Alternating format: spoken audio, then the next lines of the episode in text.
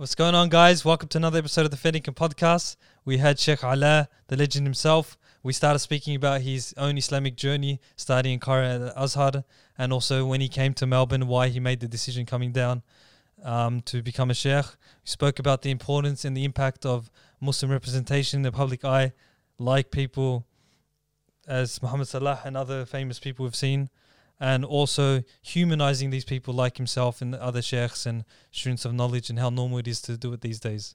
Enjoy.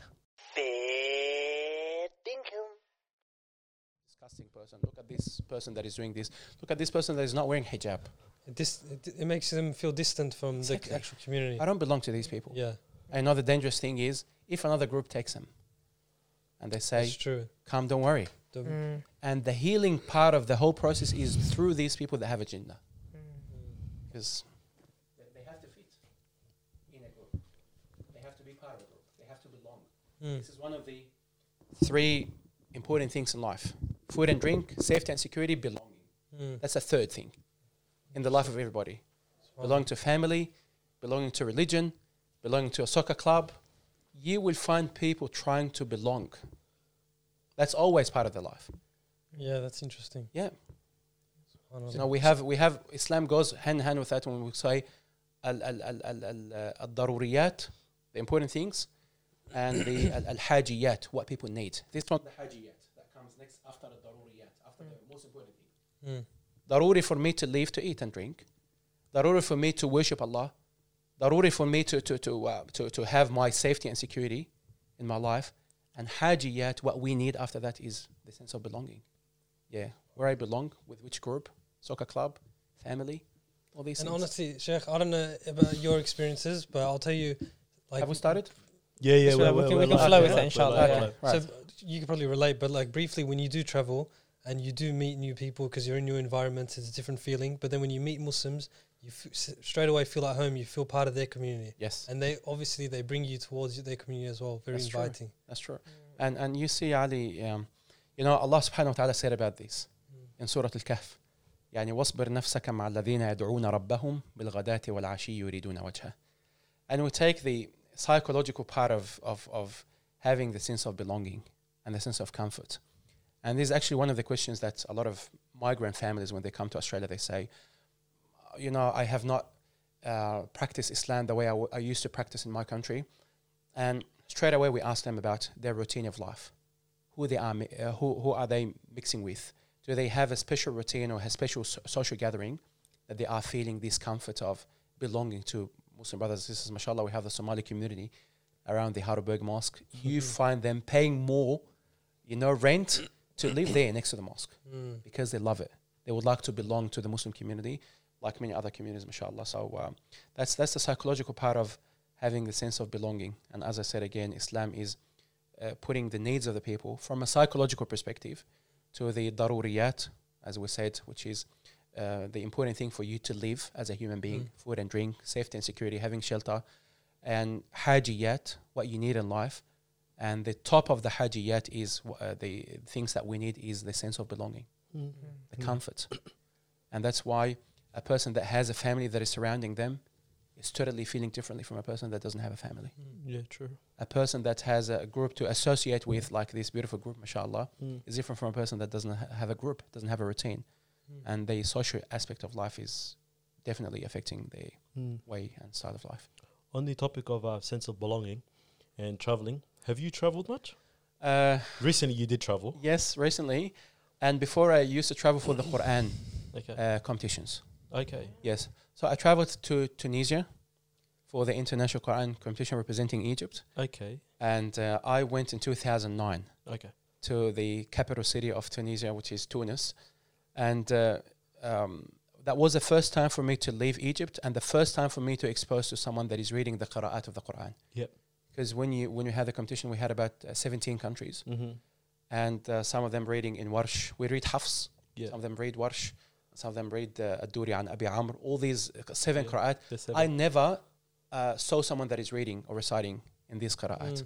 First time. Yes, yes, and also we had sometimes even, you know, Ya Abdul, some political discussions Yeah. when people said, for example, uh, you know, we, we, we don't know about Egypt and what's happening there. what's the situation of the Egyptian people in terms of supporting Palestine and, and being there w- for the people. So sometimes traveling is, is opening up your mind to see new things. Yeah. And then I went to Saudi.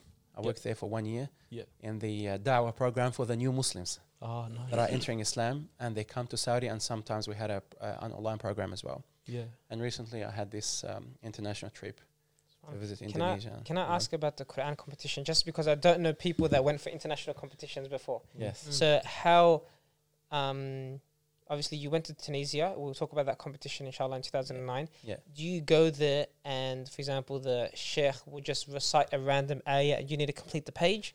Is that what it is, or what type of competition is it? I love this, yeah, chef. So it's a, it's a very professional one. So in Egypt, I had to pass like six or seven stages. So we start firstly in my city, and then you go to the um, to the to the region that you're living in, and then you go nationally, and then they take one person to represent. Was it like an under 18s comp, or was Yeah, this just under okay, 18, beautiful. yes. And, and what are they testing? What are they testing you on? So they're testing me in the Quran. They tell you the ayah. In Tunisia, they would tell you part of the ayah, and you continue. Subhanallah. Okay, so there's levels to it. Yes, Yeah, let's and that's do the it. top the top level of the True. Quran competition. And uh, so they would say, for example, um, uh, إن الله على كل شيء قدير. The one in Surah Al-Anfal or Surah Al-Tawbah. What comes Okay. after that? Yeah. And then they specify the end of the ayah and then you continue after it. So for example, you know that there's five or six of them. Yeah. But he tells you which surah and you continue after it. That's tough because obviously, like with memorization, everyone memorizes differently. Like, for Yeah. example, some people connect the end of the ayah to the start of the next ayah, Yes. and that's t- technically considered weak Yes. if you've memorized in that certain way. So Exactly. you've got to Yes. know all forms. Yes. Wow, that you must have have to been keep the memorization and the revision all the A- time. And was that one of your goals growing up to compete in Uh, one of those competitions? Allah, thanks to my parents, Ya Abdul, Ya Alhamdulillah, and Allah subhanahu wa ta'ala first and foremost, because uh, that was one of the main goals Yeah. we had in life. Alhamdulillah, I have my brother and my sister. Yeah. We all memorized the whole Quran, and we all finished at the age of 10. Allah. And uh, my mom is a Quran teacher and, and teaching the Qira'at, the seven Qira'at now. So that was the approach of the whole family. And uh, I'm here because of the Quran, by the way, because I mainly wanted to study engineering. Mhm. I, I missed it by 0.5%. So I got 91.5 Yeah. and it was 92. and uh, subhanAllah, I didn't know what to do after that. And um, I, fin- I I finished the Quran at the age of 10, and I was leading Salah when I was at the high school. Mhm. And then um, I got, I said, in university, that comes after that. You know, it doesn't matter for me. Any Yeah. study, that will do. Um, and there is a man that met my father. See how Allah plans Yeah.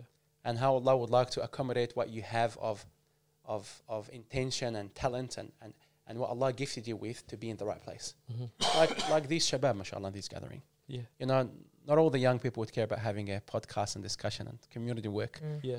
So that man just met my father after I studied even the Department of Translation.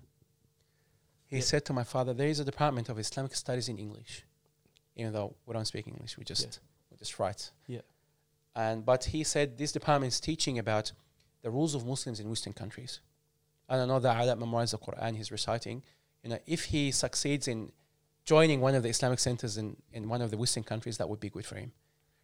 And after I studied for two months in that department of translation, so I, the maximum I would do, I would be a translator in Egypt. Yeah. In one of the companies or something. Yeah. But Allah subhanahu wa ta'ala plans. yeah. uh, you know, I always remember that ayah. وَأَلْقَيْتُ عَلَيْكَ مَحَبَّةً مِنِّي وَلِتُصْنَعَ عَلَى عَيْنِي Yeah.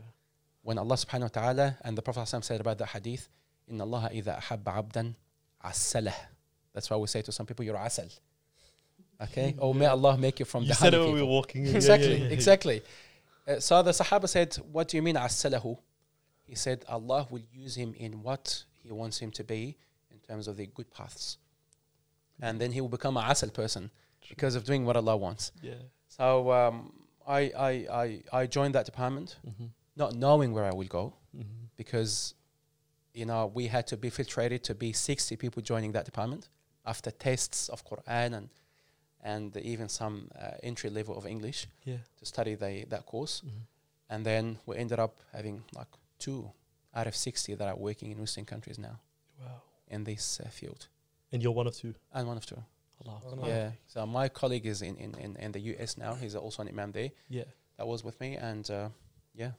Wow. J- just so I uh, can understand the timeline. So when you were 18, you did this two month course. Did you study at like a jamia or anything? I studied University of Al Azhar. Oh, okay, as Yes. well. Yes. Okay, so mashallah. that was I studied in Al Azhar from prep. Oh, From prep. you went to the schooling at It's Azhar. called we have a Okay. Ma'had. Yeah. It's a Ma'had, the Institute of Al Azhar. Yeah. Which is the like the Shara' Shar'i Institute. Yeah. So it's different from the public school, like a private Islamic school there, Mm. but on that level of being a Muslim country. Yeah. So Al Azhar, we I went from prep to year 12, and the course that I do in year 12, some universities are, are teaching it. Mm-hmm. So they teach the fiqh and the aqidah and the hadith and the tafsir Mm. of what we study in the high school, Mm-hmm. in the universities. Oh. And then we go to a deeper level of understanding or uh, studying the Sharia in uh, in the university. So we study the four madhahib. All uh, four. All four. Yep. Okay, in ibadat and muamalat, all the transactions and the, uh, the acts of worship. And on top of that, we have the fiqh al aqalliyat, fiqh of minorities. Mm-hmm. So the, the jurisprudence of Muslims living in Western countries. Yes, and I specialize more in relationships Yeah. and the practice of the Prophet ﷺ in terms of their relationships and how he dealt with the non-Muslims, because this is like what what, what helps us to move on in life with, Yeah. with, with light, with guidance. Mm. Mhm. Because of course, you know, we would love to have a good relationship with everybody, Yeah. but how was how would that be based on uh, the practice of Rasulullah ﷺ, you know, interacting, integrating with people? That's why I was talking in that program now Yeah. about the practical part of the of the life of the Prophet ﷺ when he established that treaty of Medina Mm. Yeah. dealing with the non-Muslims. What are the conditions? And analyzing these conditions, what they refer to. Yeah. So when you have that guidance and we have that light in your path, that helps you to do things while you're confident. Mm-hmm. But if you just do it for the sake of pleasing people and being nice and kind, yeah, it will be challenged in Mm. time. Yes. Yeah. True. Yeah. In regards to the um the fiqh. So it's a five-year course Yeah. At the Jamia. at the Jama'ah. Subhanallah. So schooling, so 13 year school or 12 year school plus five years. Exactly. Reality. Yes. Wow. Yes. Yes. I was gonna ask in regards to the the fiqh the the fifth one that you mentioned the Yes. fiqh of the, Al-aqalliyat. yeah the smaller one the fiqh of minorities of minorities yeah in Muslim countries, and I'm doing my masters now. true Um, so how's that collaborated like how how do because obviously in Egypt the issues there are not similar to those of the West Exactly. so exactly. how do the sheikhs over here Yes. Jazakallah khair, Abdul. It's a very good question because there were many scholars from Al Azhar that traveled Mhm. overseas, and there were two challenges for them. The first one is the language. Yeah. And that's why they teach the language, and of course, it depends on the passion of the person to uh, of of achieving in their life. So I took it seriously. I studied some English in the British Council in uh, in Egypt. I had Mm. some courses, and I had to work hard Yeah. for like hard three months Yeah. to study one level. yeah true So we had the school like all nine months together. We Mm. just have two weeks in between, two terms. Mm. So um, and then so f- four and a half, four and a half, and two weeks in between, and then three months as a holiday. wow And I used to work that holiday in all the time of the high school so that I can go and make some money to study for one level for Yeah. six months. mm. Subhanallah. To be able to, and you know, some of the even I uh, uh, when I came to Australia, my wife is born here, and I said, I don't want to have an Egyptian accent of speaking English because it's gonna be horrible. and, I love that. and, and, and, and, young people here yeah. wouldn't make it easy for me. Yeah. Especially at an academic place like school. Yeah, true. And I was uh, at the high school and I, and I saw the importance of, yeah. of, of speaking the language to the people that talk. And the second thing is understanding. And you know, Abdullah said a great verse in the Quran about the prophets when he sent them. Mm-hmm. He said, Ya Ali, wama arsalna min rasulin illa bilisani qawmih. Yeah. And Allah has not sent a prophet except with the literal translation is the, the, the tongue of his people. The tongue in the Arabic dictionary refers to not only the language, but also the culture, understanding everything. That's why you wouldn't find one nation that mocked their prophet because of the lack of understanding the culture. And unfortunately, this is one of the challenges that is facing so many sheikhs that are coming to a Western country, they don't know what, what the culture they, even the Mm. ahkam of dealing, for example, with buying houses, dealing with the uh, finance issues, dealing with university challenges. I remember in King Khalid with the Sheikh Bilal Assad, the first time I went with him in the classroom was for year 12. Mm. And the topic was, how can young Muslims deal with the challenges that they face in university? And I said, I've never been to university here. I don't know what's going on. Mm. I don't know what they deal with. And from that time, I decided to reach out to Islamic university uh, uh, uh, societies and universities, and we had talks, we had discussions, we had sessions, and I understand what they go through, and talk to my wife and talk to young people, and uh, you know, um, I, I believe that there's a lot of you know passion and a lot of love for the religion, Mhm. especially in the hearts of the young people, people like you. But unfortunately, understanding what they go through could be very challenging for, for many sheikhs and Yeah. many imams that are not really going deeply to understand what it means. Yeah. You know, starting from a young girl or a young man that is going to a public school, people don't understand their religion. Mm. They don't know what they're wearing. They don't know that look of a Muslim. They don't know certain practices like the month of Ramadan. And you go, ya Ashraf, to the classroom and you say to some people, you know, I cannot, I cannot drink or eat the whole day. Mm. Not even water. Nothing. Yeah. Mm. And some people would say, what a torturing religion. yeah. Why would you do that? True. And I have, I, I have heard that. Mm-hmm. I have heard people like feeling sorry for men and say, ah, why would you do that? But when they know about the wisdom and the human value of practicing that, ya Ashraf, that's the reason that we talk about always. You know, there's a parliamentarian in Canada now that has been fasting four years with the Muslims. Four years. He's not a Muslim yet. And he says, I went once, I was invited once to one of the iftars of the Muslims. And the Imam that understood the wisdom of Ramadan, I understood the gathering and the, the people that are coming to share an iftar with the Muslims. He said, the Imam said, look at this food and close your eyes for a few seconds. Remember those who do not have that food in front of them now. Remember those who have been fasting the whole day and they're running after some water that, are, that, that is clean and they walk, you know, long distances to find that. And sometimes they cannot find it in a bottle and they have to drink it from the ground. And then open your eyes after that. He said, What do you feel? And then that man said, I started from then to fast that month w- with the Muslims, feeling the hunger and the thirst that people are feeling. And that money that I used to buy lunch and food and drink, I'm going to save that. And at the end of the month, I give it to the poor people, which we have as zakatul fitr. Yeah. Zakatul fitr is, is that Mm. concept of, is. of being paid for that reason. Wow. So that man understood the, the wisdom of fasting the month of Ramadan. Mm. When I go to a mosque and I see people drinking some water and they're throwing the rest of the water bottle, people that have a very big plate of food and they throw uh, they throw half of it, Yeah. Excessiveness. they don't understand what Ramadan is. Yeah. Yes, that's why we talk about the wisdom behind the ahkam, salah. why why has it to be performed at the mosque? Why is it 27 degrees? More for the per- for the person that is praying in congregation. And as Ali said, the, the, the impact of the social practice of the act of worship on the worshipper. Mm-hmm. Rather than praying by myself, we prayed in COVID at home. But would it be the same feeling of going to the mosque? No, it's not even close. Exactly. Wow. Wow. I was going to ask you in regards to, um, obviously, you're talking about the disconnect between the community and the imams and whatnot. And obviously, being born and raised in Egypt, moving here to Australia, how was that assimilation process for you? Yes. Um, I I would rather use the word integration, Integration. yes, rather than assimilation, because Australia itself is is calling for, you know, the the um, the protection of the culture that we came with Mm-hmm. and the practice that we have in terms of the religions. So 200 cultures that we have Yeah. according to the last statistics, and, and 120 religions that people practice. And they Australia is the most leading diverse country in the world In the because of that. Exactly. wow. Exactly. So so we would like to keep the practice and the culture and the practice of Islam and the identity as Muslims. We we integrate, True. which means that with every culture we respect, with the religion we respect. But I have my identity as Muslim. I have my values. I have my practice. I have my culture. The way and, and, and identity is, is, is a bunch of so many things. Mm-hmm. One of which is even the the the, the, the, pra- the religious practice Mm-hmm. because some of these religious practices they have they have a certain shape they have a certain way of, of, of, of dressing like the islamic what we call the islamic dress but it is not really the islamic dress because islamic dress is anything that is modest. And then anything that is modest would be called islamic. Mm. but there is an islamic shape of what a muslim would look like whether having the hijab or the niqab or having the garment the thawb. So that person would be identified as a muslim. I'm proud of that. Yeah.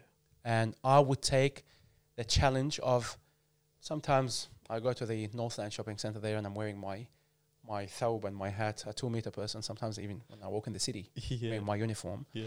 and people would think that oh, this guy's coming from from another planet or something. Mm. Especially when I'm when I'm holding when I'm holding a bag Beerus. and going to the city Ashraf, Mm. going to do a marriage. Mm.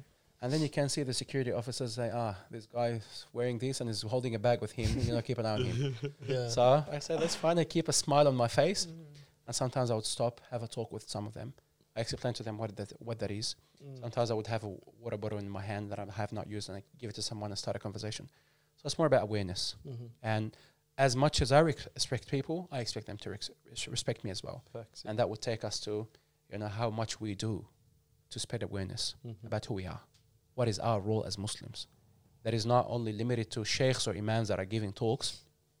I believe that people like you and a podcast like this would be a message that is received by Muslims and non Muslims more than some mosques and some imams and sheikhs. Mm. Yeah. So you, it's the idea because we see different kinds of imams knowing in the community, and you, like you said before the podcast, you try to have an approach where you spread deen outside of the mosque. Yes. Um, where did this come from? Was this something in Egypt that your teachers were teaching you?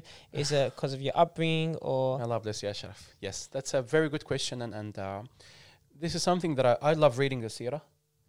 And I love, because part of this uh, understanding of, of fiqh al-aqalliyat, most of the ahkam are taken from the seerah of the Prophet. And that practical part of the, the seerah, because the text has different interpretations. We have so many tafsir, so many scholars that are explaining. And when you go through the seerah, you see that social and, and, and, and community work the Prophet used to do, especially with young people.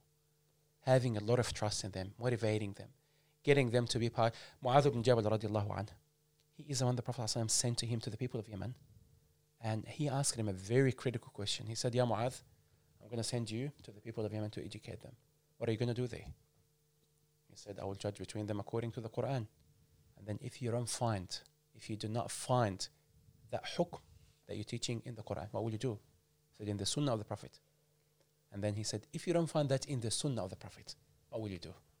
As a young man, he said, Ya Rasulullah, ajtahidu wa la alu. Which means I will try to figure out, I'll do the ijtihad based on the methodology and the way that you taught me. Wala alu, I'm not going to go extreme. I'm not hmm. going to go, I'm, kinda, I'm, gonna come, I'm not going to come up, come up with something crazy from my mind. Yeah. Like having that methodology. And from that way of spreading the Sahaba everywhere, going to educate, Islam, Ya Ashraf, is teaching us not to be selfish with money, but also with education and knowledge. And we are facing a challenge from knowing and going to gatherings and events and seeing what's happening in life. There's a lot of racism and Islamophobia, especially in the last 10 years, that resulted in Christchurch to happen. And we have chosen as Muslim community to be part of the solution. We're not waiting just for government campaigns to educate about who we are. We push for that to happen, but also we tell them that we're part of the solution. Through opening the doors of the mosque, people come, know from me Mm. about who I am. Otherwise, I'm going to search about Muslims. And I put a message that I received on Facebook after I, I took a permission from the lady that I did her daughter's marriage. Pure white Aussie family that married the daughter off to a, a, a, a Sri Lankan nice man. And I went wearing my thawb and my hat. They never saw that. And it's, it's a very, you know, um, far place away from, even from where Muslims would be. And then the, everyone started panicking when they saw me. Mhm. They don't know what's going to be said. Even the, the groom said to me, Can you please tell me what you're going to say? Because I don't know Mhm. what's going to happen. You know, I don't want people to Mm. feel awkward. I said, You know, I'm not coming to make Yeah, to make sure. people feel awkward. Yeah. You know, and uh, I will I will leave it as a surprise. Mm. Don't worry. That So made what did you nervous. what, what did you say? So when I went, I, I started, of course, Boom. usually as I'm saying by Quran recitation. Yeah that is talking about. And subhanAllah, the verse of marriage that is talking about this is one of many verses that are talking about the signs that show the greatness of Allah. That Allah started with, or by talking about the major sign, which is about the creation of people. And subhanAllah, ya Abdul, when we look at the verse, Allah says, وَمِنْ آيَتِي أَنْ خَلَقَكُم مِّن تُرَابٍ Allah created us from dust, from clay. And then I take that verse to our life here in Australia by saying, subhanAllah, from that uh, clay or dust, Allah created Ali from Lebanon, Abdul from Somalia, Alaa from Egypt, this person from Afghanistan, from Pakistan, 200 nationalities from the same thing. Who can create like Allah? No one. Then the verse that talks about marriage. ومن آياتي أن خلق لكم من أنفسكم أزواجا لتسكنوا إليها. I talk about that, that preparation and the plan of Allah for them to meet. Because you know, Ashraf, Ashraf is going to get married, mashallah, may Allah bless him, grant him all the barakah and the happiness with his bride. You know, Ashraf, when we ask, and I tell them this, if we ask Ashraf and the bride a few years back, would you know the person that Allah has decided for you to be with?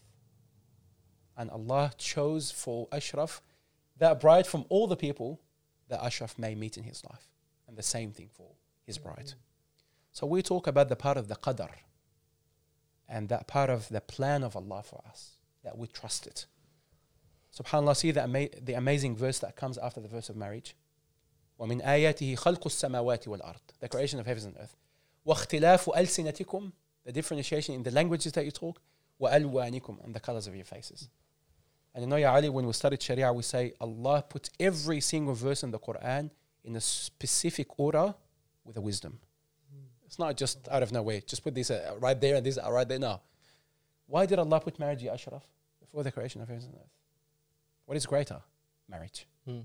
the reason why Allah, even when studying Sharia, would say, Al-kawnu musakharun al-insan. The whole universe is to serve the human being.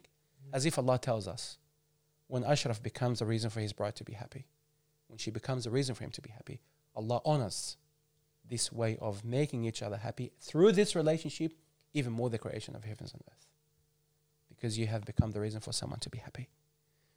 After I did that speech, talking about these signs that show the greatness of Allah, one of which is that marriage. That lady, the mother of the bride, sent me a message. She said, I was panicking before you came. Yeah. I went on the internet and I read how Muslim men may mistreat the woman Islamically.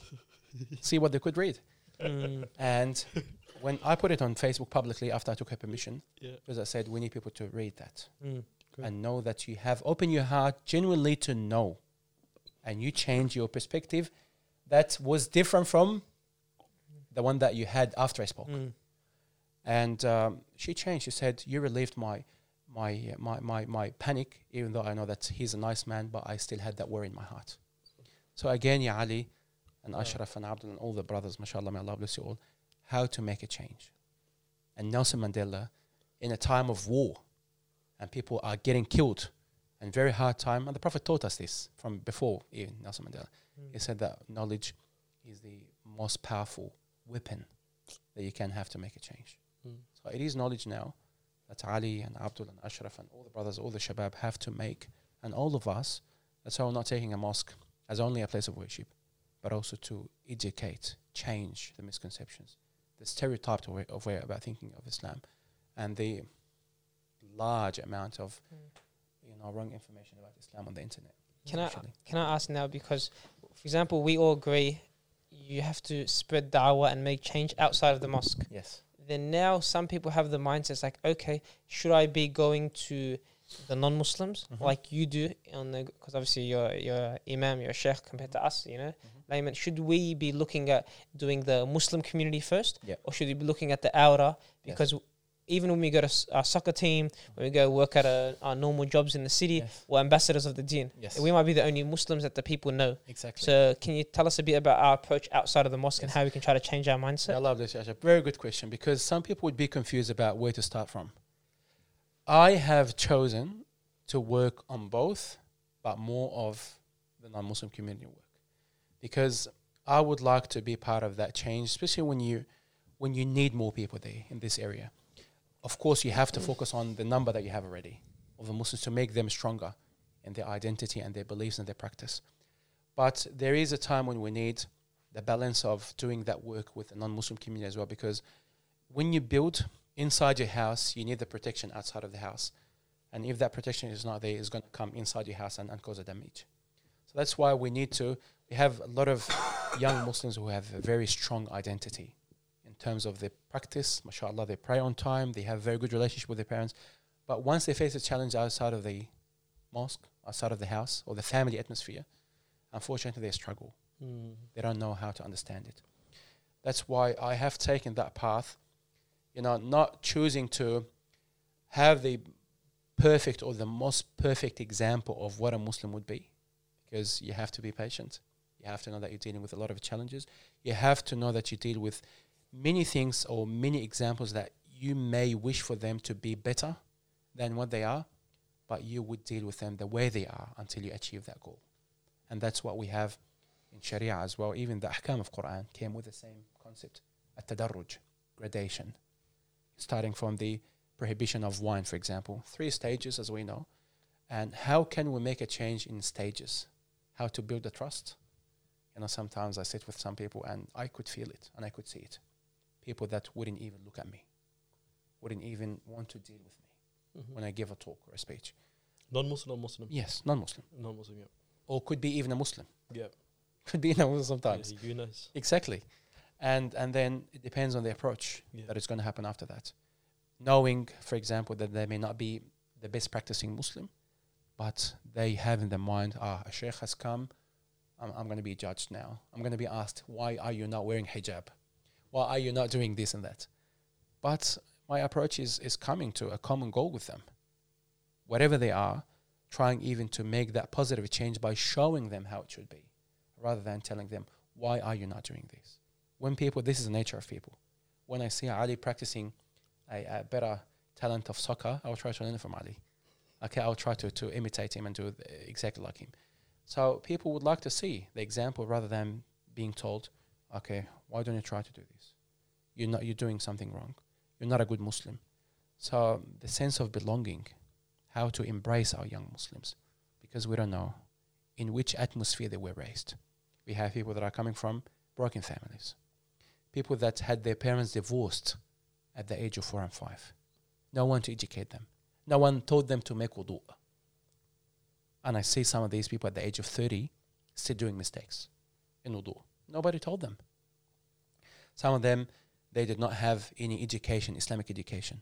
And I meet them in terms of inheritance, for example. No one told them anything. So, what would my job be? Would I embrace these people and get them back and try to change whatever we can change? Or I tell them, I'm sorry, you're not the example that I'm looking for. So, it requires a lot of patience, a lot of, um, you know, sometimes criticism. Criticism. People don't understand what you're doing. Mhm. And they just say, look, Sheikh Alaa is going to that place. What is he doing there? You know, why is he talking to these sisters that are not wearing hijab?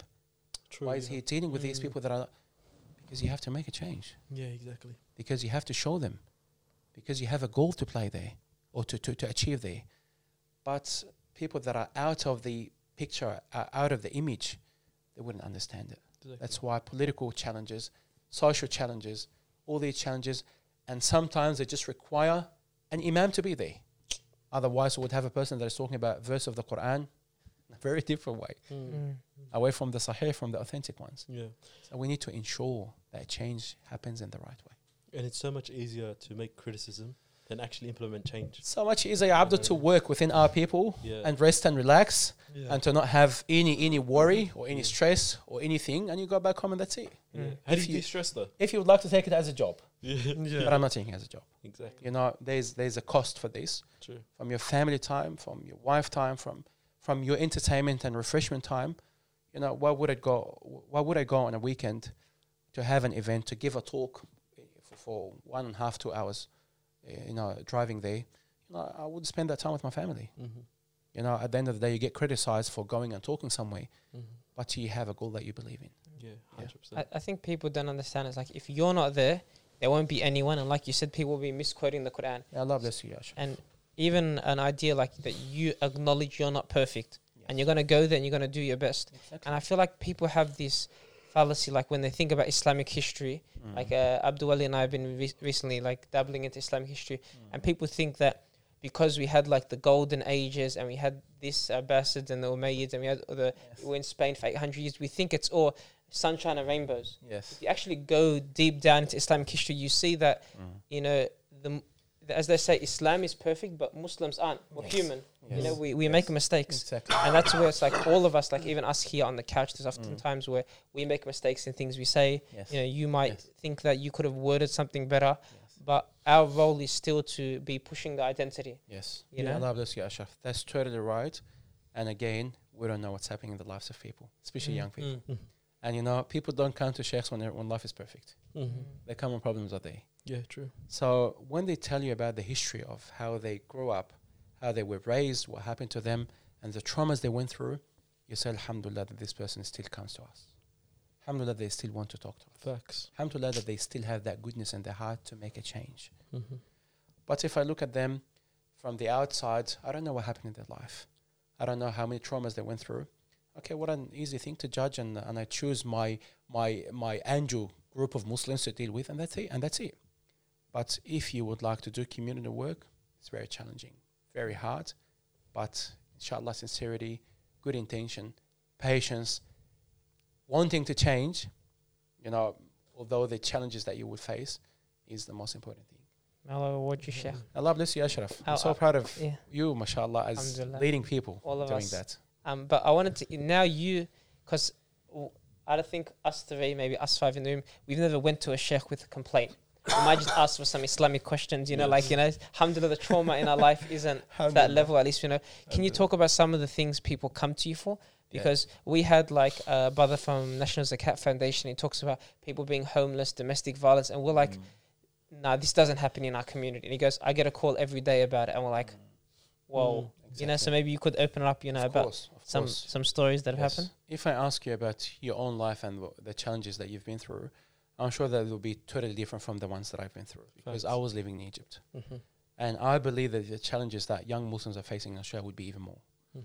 So I'm dealing with issues like um, problems with family members, especially that gap between parents and children. Many of them who do not have the understanding, especially migrant parents, and we are required to respect them, to love them, sometimes to accept them the way they are. Mm. That could be challenging for, you know, modern Muslim generations that are born and raised in Australia because, you know, we have the freedom, we have the the freedom of making our decision as well, and how to reconcile between what parents want and what kids want in a peaceful way. True. That's why during the school holidays, I would be focusing on young people. During the other times when I have majority of parents attending the Jum'ah prayer, I would be talking to uh, about topics for parents more Mm-hmm. than young people. And sometimes I get both on the same. I send a message here and a message there to do the, the make the peace in the in the Jum'ah khutbah. As in the parents complain about the kids. Yes, and the kids Exactly, About the exactly. Trying to reconcile between both of them. yeah. okay, while they're sitting together. So that, that that's this is a major issue, Mm. and um, you know people are not talking about that. A couple issues, you know, people that are getting married very young and unfortunately getting divorced because of the lack of support, because of not understanding what it means to be a husband and wife. You can't imagine the happiness of them before getting married, and your heart is really broken when you see them after six months, after one year, after two years getting divorced. And that moment of happiness that I sometime remember Mm-hmm. how I did that marriage, how everybody Mm. was happy, and how it ended, how, how, how it ended. So that's why, you know, sitting with them, getting with them, and as a family, not taking a side sometimes. So you go through that, you go through marriage challenges, sometimes cultural marriages and cultural differences that people, you, you get shocked Mm-hmm. to see sometimes people are not willing to marry from another culture, to not accept Mm-hmm. people, and your role then is to get back to the rules of Islam and to help, um, um, yeah, family issues, um, young people, issue, mental health issues Mm. that unfortunately has taken to the path of the lack of practice of Islam, Mm. especially with parents and some Muslim families that would never acknowledge that except as a lack of practice. You go read some Quran, Yeah. go do some prayers. You know why? Because you're not praying Fajr time. Shout out Somali community. and okay, no, all communities, wallahi, without any exception. And Yeah. sometimes I spoke about my culture. mm-hmm. This is not something that we were raised with. There's nothing that is called mental health. mm. We would Yeah. not pay 10 Egyptian pounds to see a psychologist or, a counselor yeah. because people are busy doing other things. It's Mhm. not part of the culture. Alhamdulillah, we have that here. And to acknowledge that is a great achievement with parents sometimes, with families. To acknowledge the fact that you need to see a psychologist and to invest time and effort to do this. I deal with, um, unfortunately, cases after divorce. You know, sometimes people unfortunately take revenge and they kid, you see the kids struggling and suffering. And so many problems. Yani, I don't want to talk about the How about you know, dark side of the yeah. like solutions, yeah. yeah. Solutions is is all about, you know, education. It's all about being caring rather than judgmental, Yeah. being a person that is open to have knowledge and upgrade the way you could even raise your kids, even if you are 60 and 70. You know, the first thing that I did here with my wife, you're born here, you know what's happening in this country. I don't even know what's mm. going on. So tell me, in terms of the university atmosphere, how it works. Tell me how you guys think. Tell me about an OCD for some Muslims here that are repeating the wudu five times or 10 times. because in Egypt, we hardly find that. But for a young Muslim here that does not have a proper access to an imam or sheikh that would even acknowledge that. You know what? Sheikh, I've been repeating my salah five times because you're not concentrating. You do something after the salah. You're busy thinking of dunya. No, because I have an OCD. And I have so many reasons for that. But Yeah. nobody acknowledges that. So that would sometimes need uh, a, a, a, a psychologist rather than a sheikh even to deal with it. So the sheikh is not to be asked, but the psychologist is to be asked. So um, it's it's education, embracing people, accepting them the way they are, trying to help rather than judging, and um, this is the best approach that is working with me. Mhm. I don't know about other people, but I'm sure that there are many people like you who are doing the same thing, not only with the religious part of the practice or the practice of the religion, but but with other issues of life. We would like to be embraced and Facts, say, yeah. take it easy, don't Yeah. worry, and help you with it. Hang on a second. You're not subscribed. Can you do me a favor? Run that mouse or your finger to the bottom there. Click that subscribe button. Turn on that notification bell as well. Thank you. Sheikh, one thing I realized is as well for people to be able to feel like they're like more inviting, like the shuyukh, the, the sheikhs making people feel more comfortable with you, Yeah. is f- with how you speak to them, is how you dress and how much you contribute in the community. Like as simple as what you're wearing now, you're wearing football clothing, soccer clothing, Yes. it makes a big difference. We, I feel a lot closer to you, Yes. even though it's not Liverpool, but it's okay. it's, I still I feel a lot closer to you. I understand where you're coming from, what you like. may Allah bless you, Ali. It's your, it's normalizing you. Yes, exactly. May Allah bless you. Um, as we said again, it's it's. Uh, I uh, some some people would would like to have that. You know, like the status. Yeah. The sheikh is coming wearing this aba and this this uh, thawb and the hat and the making it very official for people to build bridge, bridges with them, to make them trust them and have the confidences them in them. It's of course the language that you talk to them, the way you dress, the way Yeah. you engage with them. Sometimes you know we played soccer Mm. so many times together, and even sometimes you just need to call them Alaa. You know the word Yeah, sheikh. that's no, true. It's not a big deal if, if people miss it, if people don't say it. You know, you would love to be, and this is part of the culture that we have here. Yep. Some people we meet ministers and we meet the governor, we meet the the the the, the, the premier, and they just call them by their names. Mm. But some people forget rid of the title and you don't say before the name, ah, he committed a crime. Mhm. That's a that's a kabira min al-kabair, a, a major sin. So how to make people feel close to you through the language, the, the way you dress, the way you talk to them, the way you share activities with them. You know, the Prophet ﷺ used to meet the young people in his stops and he talks to them. And he used to check on people and he used to sit with them and deal with them. You know, I know sheikhs are so busy, but unfortunately, they still have, it could be even in the way they dress Mm. you know, I give that sheikhs that big status. And you know, the opposite of that, when they do a mistake, people lose trust in them Mm. because they did not realize the fact he's just a human being. Yeah, they put him on a pedestal. Alaa out of the mosque is Alaa. like like Ashraf and Ali and Abdul, and he's a human being. He can do anything. yeah. And and and uh, what he's doing is even Subhanallah, the scholars in the past they recognize that fact of, yani Allah Subhanahu wa Taala will give support to the religion not only through the good people. There would be some people, but we don't know what's in their heart. They could be Mm. working on, Mm. you know, being better, and we don't know that. So of course, the language we talk to the young people, the way we engage with them, sharing activities with them, talking the language that they talk, validating and understanding what they go through is something important. Because I can make you feel that unfortunately you're nothing. You know, how come you miss your salah? How come you do this? Rather than providing the solution for that. Mm. You know, don't worry, take it easy. I know that you've been through a lot. Let's work on finding a solution for that. That's why Ashraf, getting back to your question again, there's a lot of talks from young people and questions that they would never share with anybody else. They say, I have committed that sin. And if my community and my friends and people know, you know, I would be out of the country, not out of the uh, out of the house. So how to get them back again? How to normalize or how to acknowledge, not normalize, because we don't normalize the sin, but we acknowledge it that it happened for, for a reason, for being weak in a certain stage of your life, and how to get back to the right path. So people wouldn't do that, Ya Ali, without trusting you. Yeah. People Sure. wouldn't do that without knowing that you're a person that wouldn't say, ah, shame on you. How did you do this? Wallahi, a young man spoke to me from Sydney last week or two weeks ago. He said, it was, was very hard for me even to talk to someone from Sydney, but I needed someone to talk to. And it took me a few weeks to talk about this and two or three people that understood where I'm coming from. And then I need to change myself. So if people don't find that, unfortunately, you would not make a change. Facts. Yeah. Before you were just speaking about how like um, I guess Sheikh Alaa outside of the masjid is still Alaa at the end of the day and all that kind of Yes. stuff. Yeah. So you are human. Yes. True. I don't know why I said that. yes, of course. like we all You know. like people, yeah, yeah, Abdul. A hundred You percent. know, you, you, you, you, you would like to go to. I take my wife and go to the soccer game. Yeah. I, I, I play soccer with Ali and Ashraf and, and, and all the brothers and, and, and the shabab in the community. Yeah. I will like them and I talk. Th- uh, when they make jokes, sometimes even some words would not would get out of the context and Yeah. They'll so, get surprised. Okay, it happens. Okay, Exactly. no problem. Mm. But how to still have that connection with them? Exactly. I was gonna ask on top of that the whole human factor and all that. Yeah.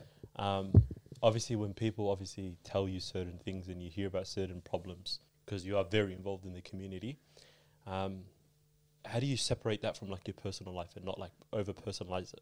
Allah bless you. Very good. Um, it's uh, it's it's an important thing because, as I told you, that happens mostly when when when I do even some work in the community side. Like I've been engaging recently with the Afghan women team, The Afghan. women team. Yep. Okay. So the national Afghan women team that came from Afghanistan. oh well. Some of these sisters are not wearing hijab. Mm-hmm. All right. And I had I attended with the Melbourne Victory Club. We had an award night for them, and uh, I see Yeah. that photo. I'm I'm grateful Mm-hmm. that they have done it in the Islamic Museum of Australia. Yeah. They have a, the AAMI Park there and the management of the club. They have a big space for it. Yeah. Okay. They could have done it there. They started the event with a recitation of Quran and some dua. They embraced these sisters and these amazing girls, mashallah. And I would find, you know, criticism, uh, you know, Sheikh Ali is going where Muslim girls are playing soccer, where some of these girls are not wearing hijab.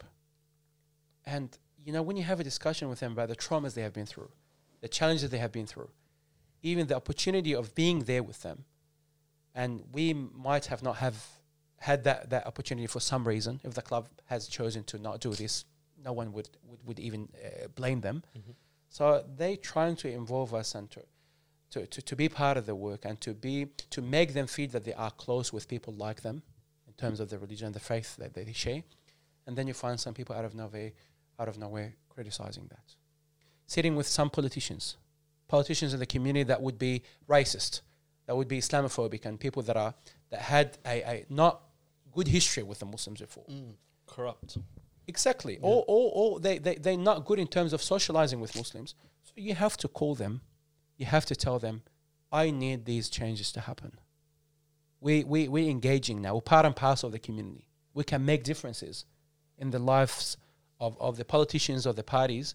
And we request one, two, three, four, five. And then you suddenly find some people, why did we sit with the, without names? This guy. Mm. Okay, this guy. Okay, from that party, for example. And, and, and we say Shabab because we need to sit with them. We need to let them know what we need. Otherwise, there are hundreds of options of Muslims. If you do not sit with them and you are the person that cares about the rights of Muslims to be delivered and to be asked for, nobody else will do it. And I had found, I said, I said, subhanAllah, instead of we all working on a same goal that we share, which is taking advantage of 800,000 Muslims that could make a big change in terms of the political life, you know, we criticize one another. Why did this person sit with this? Why did this person do that? So instead of having a vision and goal, and the Prophet ﷺ did that. ﷺ, he sat with the groups, with the Jews, with everybody, trying to, you know, chase for the rights of the Muslims and to build that understanding. So um, again, the absence of the goal not knowing what people do. I would love people to question me. Tell me, why are you doing this? Why is this happening? What is the purpose of that meeting? But rather than criticizing one another publicly, and I would have, you know what, some non Muslim people there on my page or other pages that would say, oh, don't worry, we feel sorry for you. What happened? They don't understand it. I say, don't worry, you know, we'll try to sort it out. But sometimes when things are not clear, people would react in such Mhm. a way. So um, again, I, I do not personalize things, and that happened mostly in the time of COVID. You know, when I we did that, yani, out of religious beliefs, and we said that that Islam is protecting the lives of people. And you say some people, may you die in three months. Inshallah, we'll see. We can't wait for the time when you and your wife are, are, are, are dying because of that vaccine. I said, "No problem, you're, you're getting Ah. comments like that. Yes, I was Yeah. I was asked on the ABC Wow. on the TV about that. What would you say to these people that are criticizing? And wallahi, I still, yani, stood up for these people and said, no problem, I understand it. Because it's a new thing. People panic. They don't know what it is. And it's a new thing that we didn't experience before. So I understand the criticism that came from my community. And I still open the doors for, for them to. Because sometimes some people would love to see that tension Mhm. they would divide us and they would love to see that division happens but we should be smarter than that yeah so i don't personalize things but i would rather give you know هن- التمس لاخيك 70 عذرا يعني find 70 excuses Mm. for your brothers and sisters when they have that Facts. understanding SubhanAllah. I think that's a habit that we all fall short in because we forget it, you know. Uh, I wanted to know, uh, I thought you were going in a different direction when you started asking about his personal life. Yeah, Yeah. I was switching gears a little bit. yes But I wanted to uh, make the Sheikh a human. I say, so h- how about, obviously, people see Real Madrid, you know, he, you walked in with Real Madrid pants, polo, and the jacket. Allahumma. MashaAllah, yeah. Um, could you tell us a bit more about um, outside of the religious side of things and you being an, an ambassador for the deen and trying to do stuff? What other stuff do you like? Do you like certain TV shows? Are you an Ertugrul fan? yes Are you, i love this yeah ashraf look Salah, basically. Yes, Yeah. yes. So um, yeah, uh, outside of the busy life of serving the community as an imam, so I love I love soccer a lot, and I love the change that soccer makes in the lives of people. Especially Yeah, there's a, a, a research that, that is done by Cambridge Uni, non-Muslim people. They had just five people. One of them is Muslim, and the rest are non-Muslims. That is talking about how can uh, or does the um, engagement of celebrities in the community reduce the rate of prejudice Mhm. and it is talking with statistics and, and, and, and graphs and everything about since Muhammad Salah joined Liverpool. Oh, okay. 20 page research. Yeah. SubhanAllah. What I say? It says since Muhammad Salah joined Liverpool, 18% of prejudice and hate against Muslims reduced.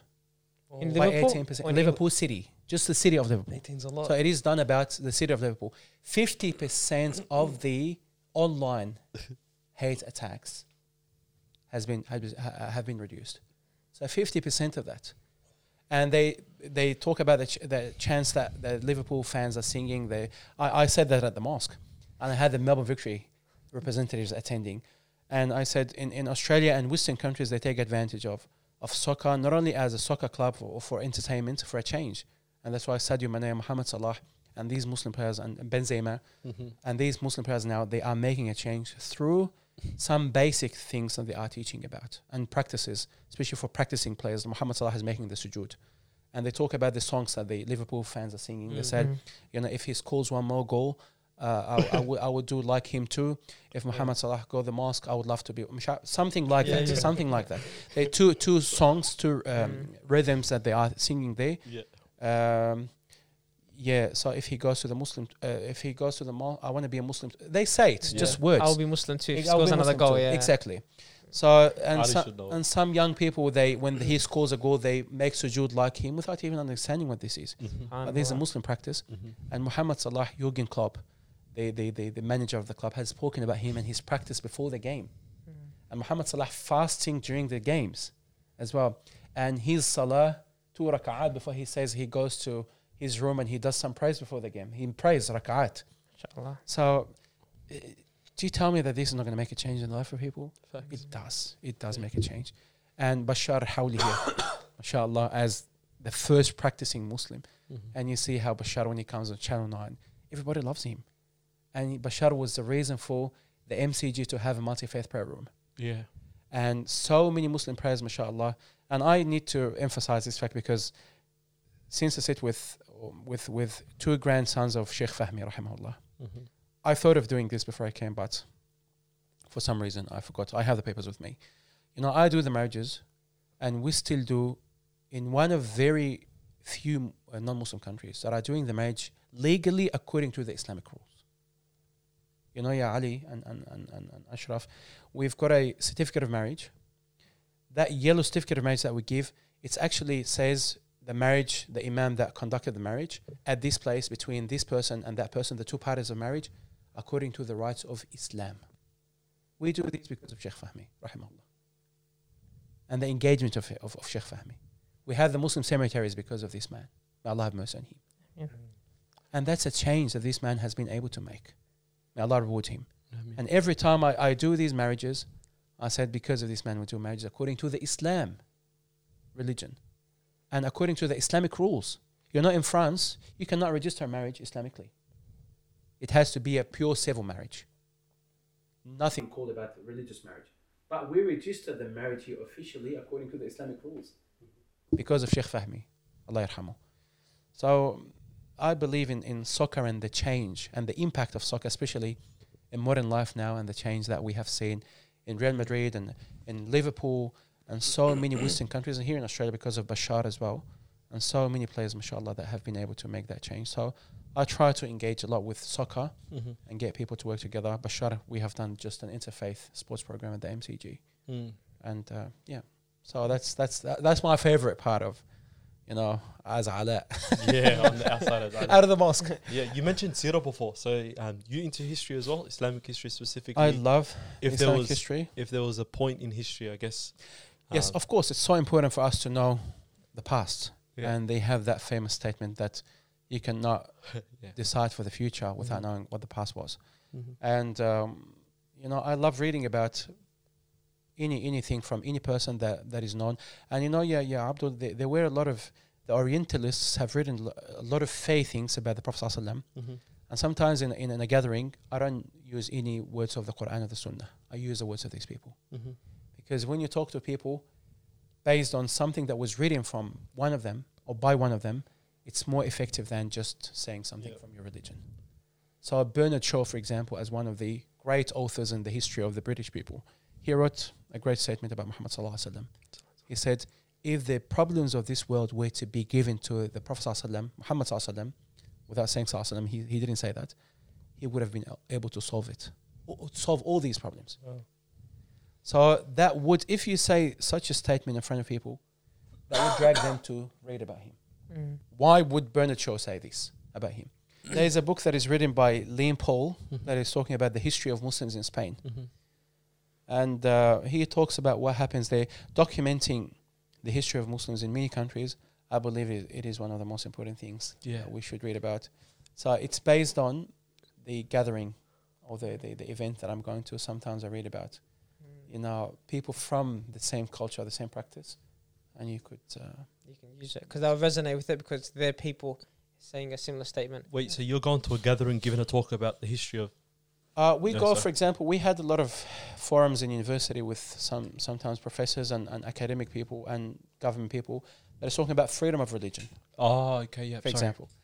Yeah. We take some statements that were written by some people that witnessed the era of Muslims living in Spain, for example. Ah, okay, yep.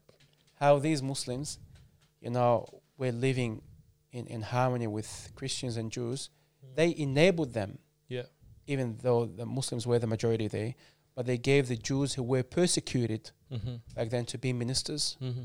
to be leaders, and believe it or not, there was a, a, a- an article that is written by a, a, a, a Jewish person. He's not practicing Jewish person, but he's a Jewish person and from Israel. And he wrote an article replying the uh, the Pope of Vatican when in his one of statements, one of the previous ones, he said that in a time that Islam was spread by sword and, and, and killing people. And he replied him in his article. and he named the article Sayf Muhammad, the sword of Muhammad, Mm-hmm.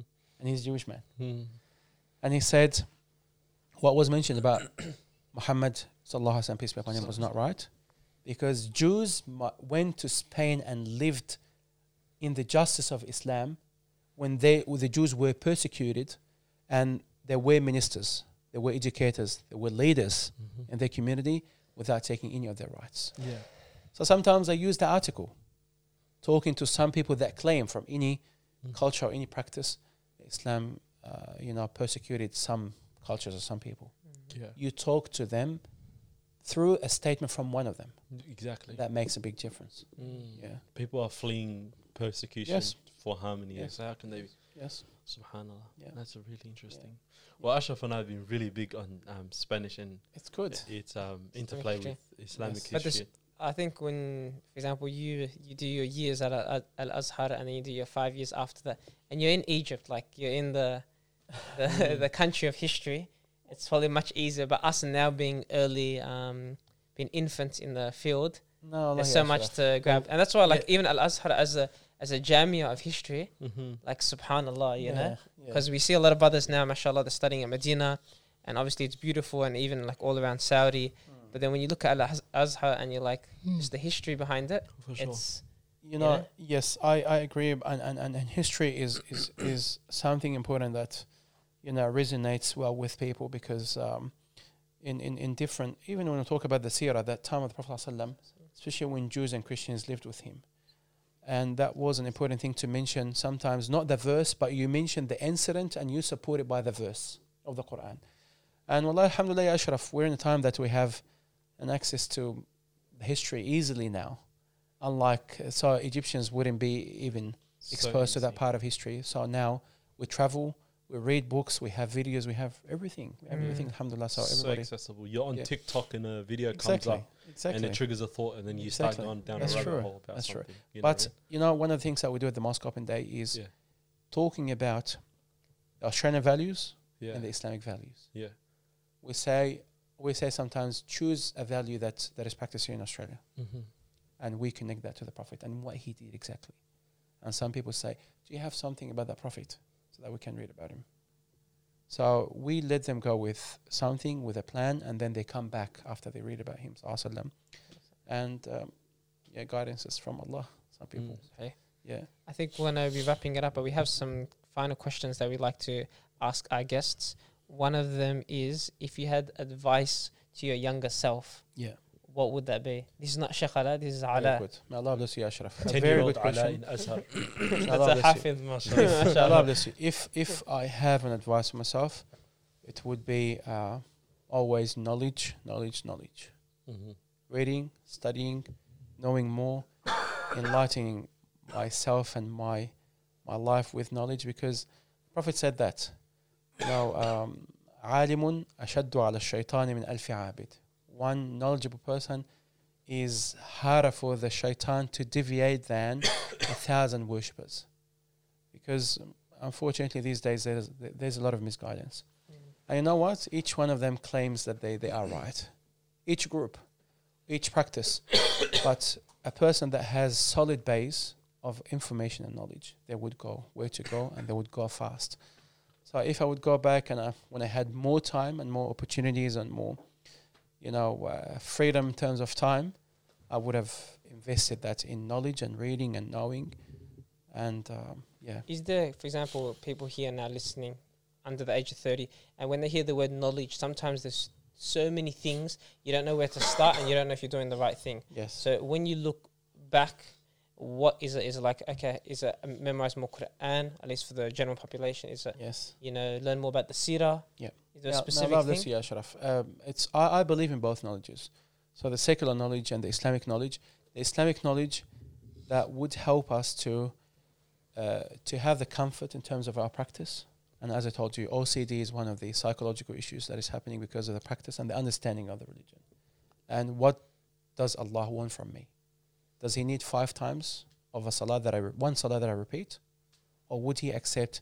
We have a solution for that. It's a mm. clear statement and and so on examples like that so the knowledge that will make the path easy for me to understand what I need to do in certain situations, especially the acts of worship. And the the other types of knowledge to be part of the decision making. Because I need a Muslim lawyer and I get so disappointed and, and so sad to see a Muslim that decided to leave the education just to make some money. And I have seen this, unfortunately. So people that are leaving school from the age of 10 after year 12, uh, you know what, I'm not interested in Mm. studying anymore. I just want to make some money. So um, the, the, the, to be part of decision making, you need to be a knowledgeable person. You need to be educated. You need to have certain positions in some places that you cannot obtain without being qualified. So to be a lawyer, to be a psychologist, to be a politician, to be whatever position it is in the community, A soccer player. soccer player, Mm-hmm. exactly that would have influence. And um, and, and, and, and and you have a lot of followers with you exactly. So you will be part of the decision making Muhammad Salah has met the uh, the prince of, of, of England because of who he is. And he knew about the religion of Islam from him because of who he is and if he wasn't Muhammad Salah the one that we know he wouldn't have been there and I am sure that if any incident of racism and Islamophobia that Muhammad Salah is participating in, in terms of like awareness and education, Muhammad Salah would, would make a big difference. Mm-hmm. Yeah. So you need the status, you need the influence, you need Mhm. the education that happens through your qualification and studies in uni. And uh, you know what?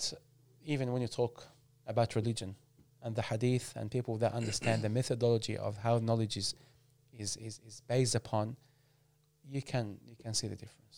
Mhm. You can see a person that you know had that degree and studied and they more knowledge is opening their minds Mm-hmm. to know about the religious practice. And that's why I know people, Ya Ashraf, in that, that are qualified, that they became like scientists and doctor. They will talk about fasting and Ramadan and the impact of fasting on the body of the person better than the sheikh that is talking about Ramadan. Facts. So if I get a sheikh and a doctor and a scientist that is talking about Ramadan, I would love to listen to the scientist more than the sheikh. Well, you were gonna have, we're gonna have one real soon. yes, yes, exactly. So, yani, knowledge is always, and, and, and, and especially modern knowledge, because we have a lot of uh, knowledge and we have a lot of ways to investigate about a topic. You know, some scientists they have stopped. Why we break the fast with dates? Why did the Prophet say, "Do not get angry"? For medical reasons. It said because of the adrenaline that is produced by the body in a certain that could cause a stroke if a person gets angry. So they analyze the text. This is not mentioned in the books of fiqh and sharia before because that knowledge was not there. They did not analyze the anger, the impact of anger, and getting, um, you know, frustrated and worried and stressed out on a fasting person. Now they have the psychology knowledge, and it can tell you everything. You can have a stroke if you get angry in Ramadan Mhm. because of the lack of food and drink. You can have you can have a, a serious disease and have a, a very bad, uh, you know, a consequence of, of getting angry. That's why the Prophet ﷺ advised the fasting person, "La taghdab, don't get angry."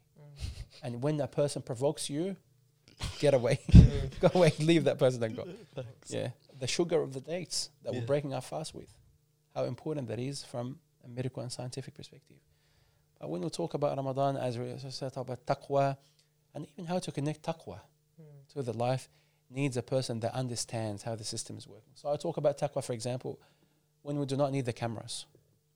You know the concept of Ramadan. Ashraf has been fasting today. No one knows if if we went to the room and we had some food and drink. I still claim that I'm fasting. So that's the concept of tattaqun. لعلكم تتقون. So that you may raise the concept of the consciousness of Allah. And in the absence of, the, of cameras, I'm not going to cut the traffic light. I'm not going to speed because there is no cameras here. Because of your safety. Because of knowing that Allah is watching. And when it comes to, you know, bribes and crimes and sins and mistakes, Allah is watching. Yeah. So that's the concept of taqwa. That not only a Muslim can practice, but also a non-Muslim. When they know about fasting, does fasting, being hungry and thirsty, can make me stop doing the wrong things in life? Yes. Because that's the main goal of fasting. لعلكم تتقون. And then you go deeper in explaining what taqwa is. Mhm. So I believe that modern knowledge and life, in life is is is empowering, and now they even have science and, and religion Mhm. trying to connect. Why did Allah say about pork haram? Wine is haram. Riba is haram. from uh, the economic study. So now Islamic finance, when we go to a conference, they bring some statements by uh, economists that are talking about the importance of Islamic finance. If I get a sheikh to talk about Islamic finance, some people wouldn't be able to talk about it. If I get a sheikh to talk about the creation of the human being that made many people become, become Muslims, Mm. the ayah of the Quran, the, the stages of creating the human being, Mm. many people became Muslims because of that. Yeah. Many people became Muslims because of reading the Quran. Everyone is specialized in something. And the ayah of the Quran resonated with them. These words would not be from any person except Allah or anyone except Allah. Mhm. SubhanAllah. So that's the 100%. knowledge that we need to have. Beautiful. I want to take it one left gear No before problem. we end the episode. No problem, ya Abdul. Um, what's your go-to coffee? What's my? Go-to coffee. Uh, Please don't tell me you don't drink coffee. I am. A, I used to drink three, four coffees a day. Beautiful. that's, Yeah, amazing. because I I I um I do a marriage, for example, in the in in, in, in the western suburb, and two hours later I have to do another one, and and three hours later I have to uh, do an interview for for for, for a, a, a, like a TV or a, a newspaper. Mm. I need to focus, and, and and English is a second language for me. Yeah. Yeah. So at the end of the day, I would be khalas. No English anymore. I don't get the words. yeah. So I have to do that, but I, I, I minimize that to a strong coffee in the morning. Yeah, like I a double have- espresso. I have a, a um, almond cappuccino, three shots. On a, on a small Yeah. size. Abdul really loves that. That's my guy right so when I go to the shop sometimes, Wallahi Ali, Mm. the one that is making the coffee, they said, Are you sure that this is your coffee? because half of the cup or two thirds of the cup is black. Are you wearing the thobe as well when you say three shots? They're like, oh, this guy's long day. So I Mashallah. tell them about this. Oh, Yeah, yeah. So And some people actually asked. They said, "Okay, you take it at your, your own risk. I'm not. I'm not responsible for this crazy coffee. Yeah. Yeah, Automatic. but I cannot. I cannot. Have cannot. you ever heard a coffee like that? Me and Bristol work together. Okay. Okay. And then every time I order a coffee, and Bristol can confirm this. yes. The person who's serving always says the exact same thing. Because I always said, "Can I get an extra shot already?" In however much is in it, Right. and they always say, "Are you sure?" That's their go-to response. Are you sure? And after a while, you get sick or tired of it because they're like worried for you. It's Yes. like, it is what it is. I know. I know. Why the almond milk though? Um, I'm. Uh, I'm not. I'm. I'm. I'm intolerant to the normal milk. No milk. Yeah, yeah, Yeah. yeah. Nah, hundred So percent. I, I just have the almond milk. But tolerant for pistachio shakes. Yeah. Yes. It's really- Pistachios are actually yeah. Let's go. they, they, they're more dominant than the milk and the You know, pistachios. having a tolerance for milk is actually a mutation as well. yeah. Like we're not actually genetically, but that's a whole Okay. another conversation. Yeah, but yeah. um, thank you, Sheikh Alaa, for coming on. We Allah appreciate bless you you, guys. Shabab. Yeah, Hopefully, the guys can benefit from this episode, and they I think definitely they will. will. Yeah. Um, thank you guys for listening. Make sure to share, like, subscribe, and most definitely comment. And we'll see you next week's episode. Peace.